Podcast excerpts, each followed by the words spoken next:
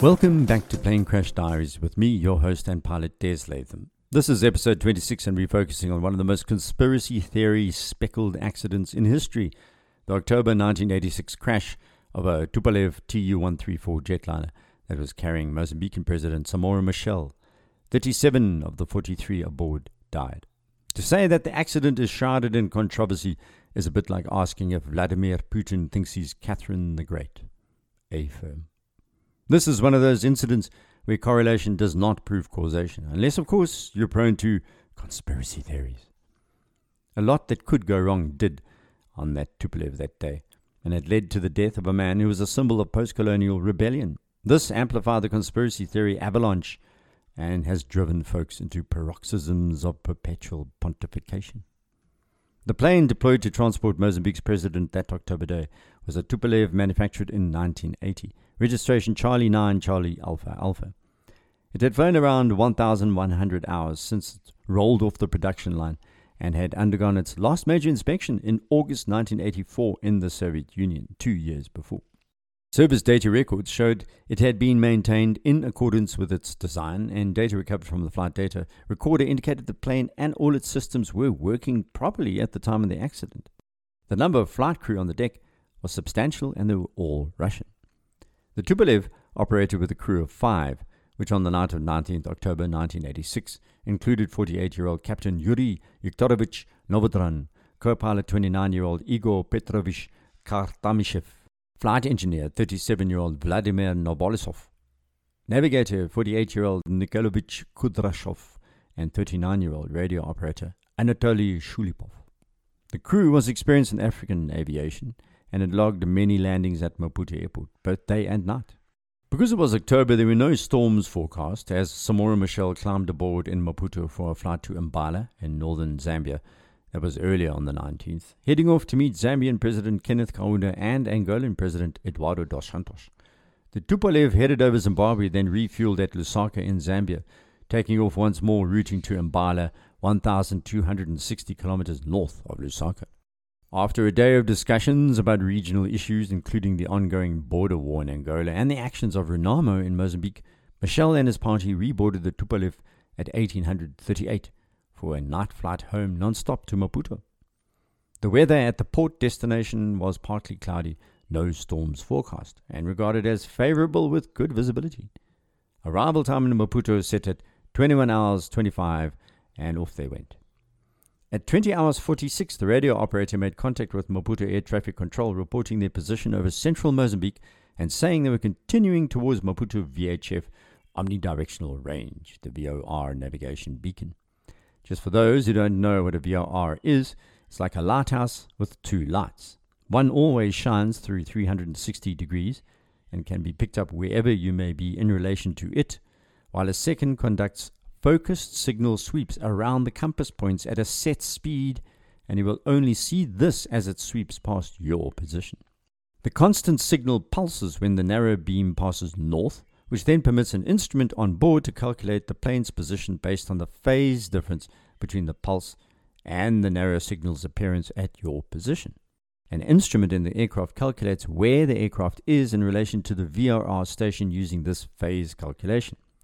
A pilot can then tune to a desired VOR station and set an instrument on the panel known in those days as the Omni Bearing Sector, or OBS, to indicate which direction the aircraft should be steered in order to reach the station. These days, we use GNSS or GPS systems, but that was those days. At that point, the plane was maintaining an altitude of 35,000 feet. Then, at 21 hours 05, the crew radioed Maputo to say they were ready to begin descent and approach. Maputo told them to descend and report reaching 3,000 feet above ground level or when the runway lights were in sight. The crew began their descent for an ILS, or instrument landing approach, to runway 23.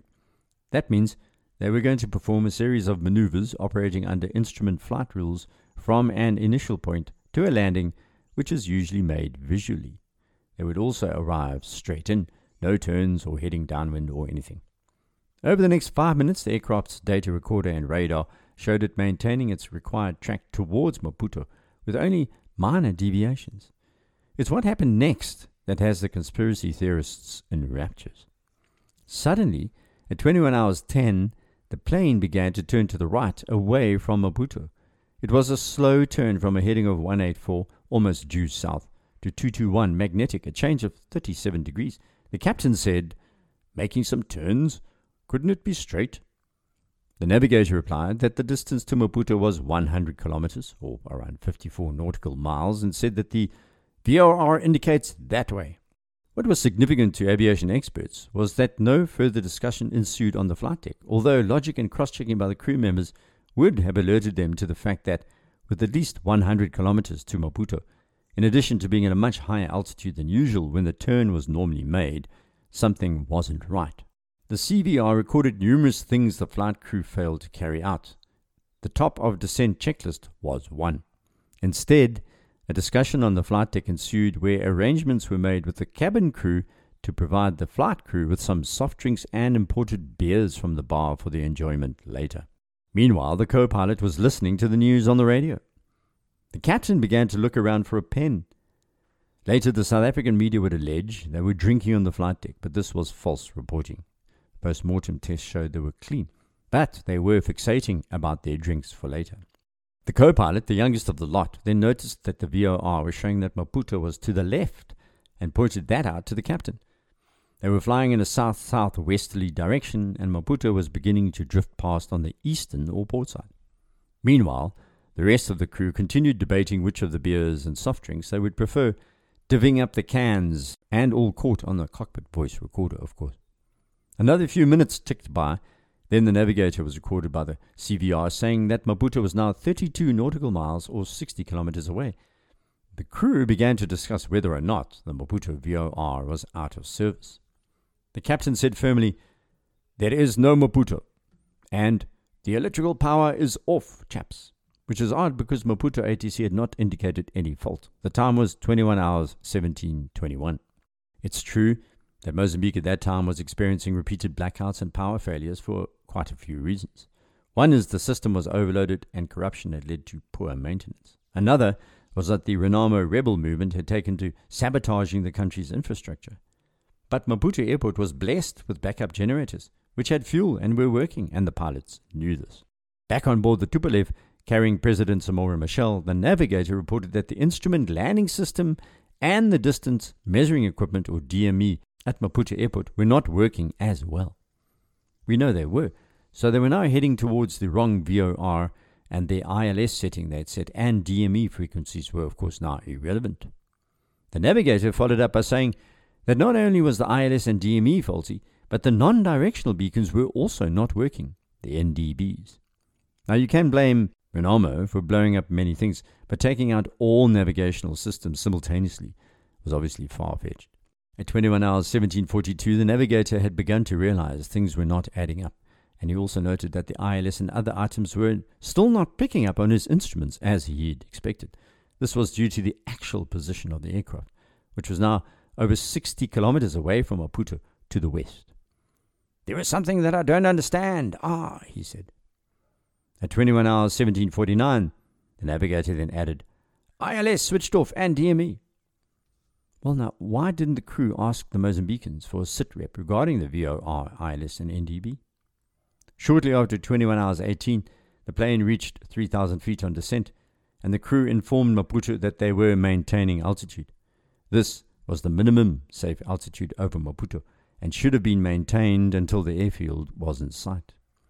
The aircraft was, however, not maintaining its altitude. It continued to descend, and nobody seemed to pick this up on the flight deck, or if they did, they were ignoring that fact. Still in descent mode, the aircraft was approaching the ground rapidly. Moscow suggested later it's because they were cleared to land that the crew continued their descent, but they hadn't been cleared to land, they had been cleared for a visual approach, but not to descend past 3,000 feet. There's a big difference between those two. At 21 hours, 19 minutes and 32 seconds, the navigator gave an update on the distance which alarmed the captain, saying it's still 25 to 30 kilometers. Now obviously they'd been descending for some time, so clearly Maputo should have been well within sight. The captain queried the navigator, and perhaps realizing that the distances and elapsed times didn't add up, he said, "Something is wrong, chaps," in Russian. Now remember, the crew had been on duty for around 16 hours. They were extremely tired. The Maputo controller then granted clearance for the plane to continue on its ILS approach to runway 230, but the crew told him that the ILS was faulty. The navigator said the distance to Maputo was now 16 nautical miles. They should have the runway lights in sight. Visibility was good, and the co-pilot suggested that not only were the VOR, ILS, and NDB not working, but the runway lights must have failed as well. Many straws were now being clutched, I'm afraid. This time they asked the Maputo controller to check runway lights.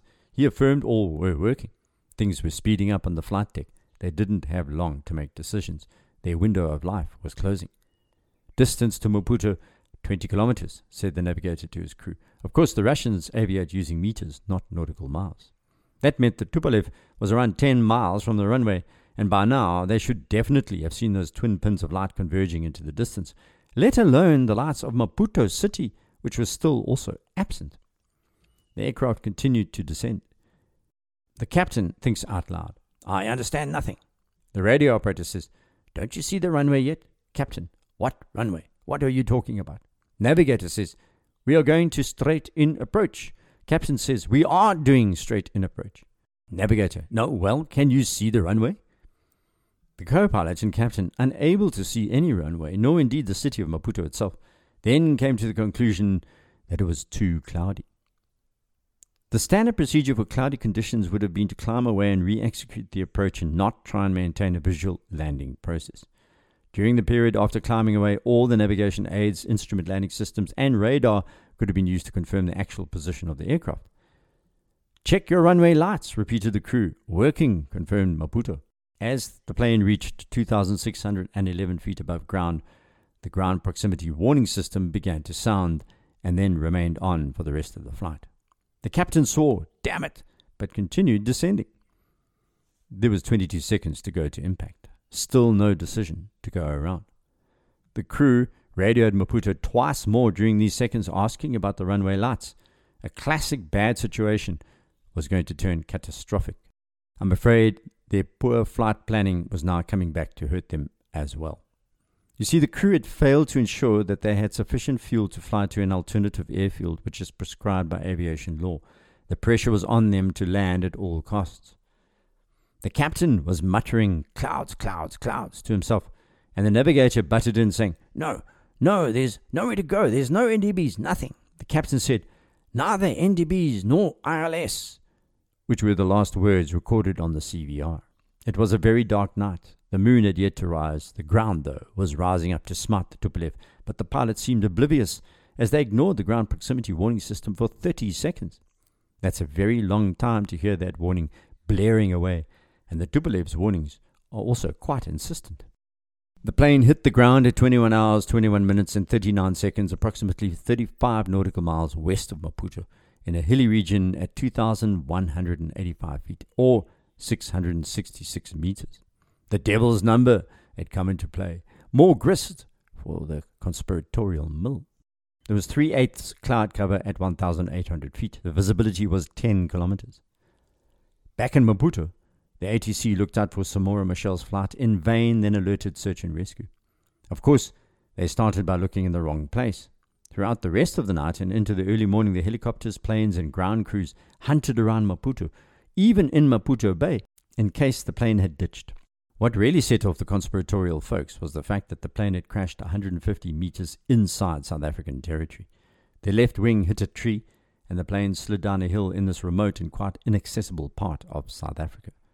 The plane broke up, leaving a debris field over 2,200 feet, almost a kilometre long. Members of the Komatipoort police station in South Africa were alerted to the crash by a villager living in Mbuzini, and they rushed to the scene. That was at around 11 p.m. on the night of the accident. But the South Africans first had to decide what to do about telling the Mozambicans. Miraculously, passengers were still alive, as well as the flight engineer Vladimir Nobolisov, when the South African police arrived, but not Samora Machel. He was listed as having died instantly. The first medical crew arrived at 1 a.m.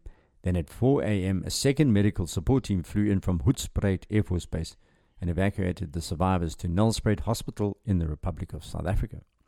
One survivor lingered on for 2.5 months after the crash before passing away.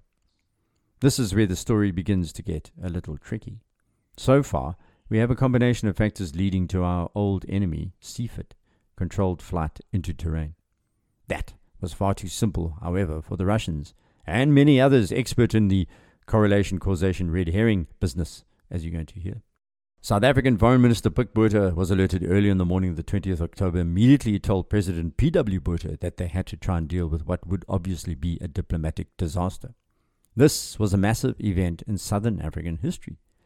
So at 0650, South Africa formally notified the Mozambican government that a plane heading for Maputo had crashed near the border. At this point, Machel had not formally been identified, so there was no confirmation of his passing. However, there was an informal confirmation that it was believed the president had not survived. Soon afterwards, Radio Mozambique began playing funeral music, and Mozambique Security Minister Sergio Vieira and Pick Botha travelled to the crash site together and identified Samora Machel's body. The Mozambique government issued a statement but did not accuse South Africa of causing the downing of the plane, although they said there was some criminal cause. Over the next few months, the Mozambicans refrained from blaming South Africa. That was remarkable because there was a civil war raging in the country, and South Africa was meddling in the conflict by supporting the rebel RENAMO movement fighting Machel's government. You'd expect the Frelimo ruling party to immediately blame Pretoria, but they didn't. Other African countries were not so magnanimous and openly blamed the apartheid government, suggesting they'd shot down the plane. The cockpit voice recorder was found and analysed, along with the flight data recorder. The Tupolev had both digital and magnetic FDRs due to suspicions that one or the other would be tampered with, as it was Machel's official plane. So the SA Department of Transport investigated the crash, and they approached the US's National Transportation Safety Board and the British Air Accidents Investigation Branch to assist. Both refused. So the South Africans hired three foreign investigators, including aeronautical engineer Frank Borman, who was a former US test pilot, astronaut, and CEO of Eastern Airlines, Jeffrey Wilkinson, former head of the British Department of Transport's Air Accident Investigation Branch, and Sir Edward Everly, who was former Lord Justice of Appeal and former member of the British Privy Council. South African Judge Cecil Margot chaired the six-member body, and the hearings were public between January 20th and 26th. 1987. So the Machel inquiry rapidly threw out any suggestion of a bomb causing the crash and found that the 37-degree turn was initiated by the navigator using the autopilot's Doppler navigation mode. That's crucial. He did so because he apparently saw a VOR signal indicating that the aircraft had intercepted Maputo's VOR 45-degree radial, which is its compass direction from Maputo, which the crew needed to intercept in order to approach to land on runway 23. What happened was that the plane turned right into the path of another VOR nearby, which was thought to be the 45-degree radial at Matsapha airport in Swaziland. But another allegation was made that the SA Defence Force had placed a decoy VOR beacon on the ground and the pilots were flying towards that instead. The reason why it's likely that Matsapha airport VOR was the culprit is a simple matter of mistaken identity. The two frequencies were almost criminally close. Maputo is 112.7 and Matsapha and Swaziland 112.3. Usually, VOR signals that are adjacent have different frequencies for obvious reasons. There's another fact here, the Soviet numerical system. The numbers 7 and 3 are very, very similar, and the Tupolev suffered from a poor design of its instruments with no backlighting of the selected frequencies. Thirdly, the pilot had actually set up the VOR on his side to the ILS you heard about, not the approach VOR. So the captain was following the navigator's turns, and he was using Doppler radar, not VOR. In the final stages of this flight, the aircraft was actually not following any VOR signal at all. Instead, the autopilot was tracking the 221 heading that the navigator had set, although one of the VORs did actually have the Maputo frequency set correctly, but the pilot seemed to be ignoring it. Then there was the crew's insistence that both Maputo's ILS and VOR receivers were out of action. That was despite Maputo ATC confirming they were working and the airport had already been supplied with a backup generator. Furthermore, the crew failed to perform any checklist or check the navigational aid identification called IDENT, the procedure, and they were indulging in non-essential conversations during the descent into Maputo, divvying up the beer instead of aviating. They did not cross-check at any point during approach, so it was poor cockpit resource management. There were 5 of them. Too many cooks were spoiling the flight, to mix a metaphor. And then the big one. The crew knew They did not have sufficient fuel on board and could not make the alternative airport at Beira. This increased the pressure on all five to continue approach into Maputo despite the obvious can of worms in the last few minutes. The crew also used non-standard aviation to speak when they asked Maputo ATC to check runway lights. In our language, that usually means affirm, we have seen runway lights. It's a confirmation. For example, we say, engine on, and the co-pilot selects engine and says, check, engine on. The final and deadliest mistake. They continued descending below 3,000 feet despite only being cleared to 3,000 and did so at a brisk 500 feet per minute until just before they hit the ground. With a few seconds to go, the captain did input a slight nose up, but hardly what we call a go-around. Had the crew performed the correct ground proximity warning system procedure when flying over hilly or unknown terrain by quickly raising the nose and increasing power, they would have survived. Reading this makes no sense. Why did the captain also fail to climb to the minimum safe altitude for Maputo of 3,600 feet when things began to go pear-shaped? So it was found that the cause was flight crew failing to follow procedures for an instrument let-down approach, descending under visual flight rules in the dark and some cloud, whereas visual flight rules stipulate some clear view of the ground. They were also below minimum safe altitude and minimum assigned altitude, and they ignored the ground proximity warning system. Shaking of head. Meanwhile, Mozambique had hired their own accident investigator, New Zealand Office of Air Accidents official Ron Chippendale. He found that it would have been simple, he said, to set up a decoy VOR signal, but only if the Maputo VOR had been turned off, and it wasn't because the surviving VOR on board was still set to Maputo's frequency. Russia had their own pet theory. Because its pilots and crew were involved, Moscow issued a rebuttal of all South Africa's findings. They believed there was evidence of a decoy signal and said that the flight crew's failure to follow procedure wasn't the main cause. An investigator should identify a decoy VOR. The Soviet allegations had a few fundamental flaws, and bear with me as I point them out. Firstly, they could not explain why the crew turned 37 degrees if the Maputo beacon was working. No decoy would have replaced the megahertz signal at that distance, unless Maputo VOR was switched off, which would have entailed some kind of inside job conspiracy. Later, of course, the Mozambicans would come up with one, as you're going to hear.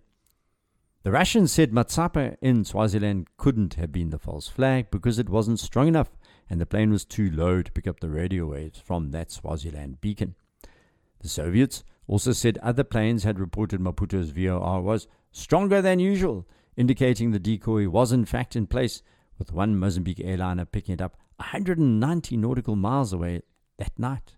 But that same pilot said it was Maputo's VOR, and he used it to land quite safely using the so-called decoy beacon. I'm afraid this decoy story has been bandied around for so long by people who have no idea what a VOR actually looks like. It's huge. You can't drag it behind a bulldozer, let alone a truck, into an inhospitable area. Next time you pass your local airport, for those non-aviators listening, look out for the large round object with red and white square base covered in what looks like orange bulbs. It's a massive trampoline, well, that's what it appears to be, and usually in line or close to the threshold of the runway. There's one at Lanseria, Fala, for example, where I fly, that is adjacent to the main road. Easy to see, hard to move. Then the Russians claimed the crew had been cleared below 3,000 feet because they had been granted visual landing clearance, but we know the final clearance to land was not granted, and the crew themselves had confirmed they were maintaining 3,000 feet. A bigger problem for the USSR narrative is they could not explain why the crew believed everything on the ground wasn't working when it was, then ignored ATC who confirmed the power was on. They couldn't see the landing lights and continued to try to land. The standard procedure is a go-around. Anything else was asking for trouble, and it's drummed into us as pilots. They also studiously ignored the lack of reserved fuel. Just to finally deflate conspiracy theories, SA Air Force pilots penetrated Mozambique airspace over the next few weeks to test the Matsapha Swaziland VOR power theory and confirmed that it did reach north of Maputo and could be picked up all the way down to 3,000 feet on the same approach. This was further corroborated by a number of commercial pilots who flew the same Charlie 9 Charlie Alpha Alpha track, who could also read this Matsapha VOR. Then, just to really muddy the waters, the Mozambicans cast around for a scapegoat and their baleful gaze landed on the unfortunate AGC by the name of Antonio Cardoso de Jesus. They accused him of allegedly tampering with Maputo's beacon on the night of the crash, and that he had been given a 1.5 million rand bribe, $1 million back in those days, by the South Africans, and he was suspended in May 1988. 10 years later, in 1998, he told the Star newspaper that he was leading a miserable life in Mozambique, but he refused to say anything else. His superiors claimed later that he was suspended for ill health and not taking a bribe. So the confusion continues. Safety-wise, this accident didn't cause much international response, other than the shock of a president of a country dying in a crash. It reinforced the obvious need to ensure reserve fuel, proper CRM, and adhering to checklists and approach procedure. The rule is clear. Any modern commercial or airline crew would immediately know that the 45-minute reserve is dangerously close to the minima prescribed for aircraft operations. These minima state that sufficient fuel should be available to permit the aircraft to land at a suitable alternative airport when reaching the end of its journey, plus 30 minutes worth of flying time. Their route back to Maputo took them over central Mozambique. They passed a beam of Beira. A decision would have to have been made at that point whether to continue or divert and refuel. They decided it was a go, even though the fuel situation on board would have indicated that the crew would have a critical reserve once they reached Maputo. They had begun to paint themselves into a corner. With no alternative available, then the 30 minutes of flying time becomes the minimum. The Russians skipped that rule and paid for it with their lives, and so we must conclude that Moscow's story of decoy is itself a decoy. The captain made one mistake after another, and his biggest came at the end when he ignored the ground proximity warning system and then didn't go around. Whatever the decoys, red herrings, straw dolls, UFOs, nasty South Africans, blah blah cheesecake allegations, the truth is this. As a commercial pilot, had he survived, he would have never flown again. It was poor decision-making compounded by exhaustion. And I'm afraid you don't need a decoy to kill a president when his aviators are mucking around below minimums, clearly lost in debating who's going to get which Heineken. After all, CFIT through and through, I'm afraid.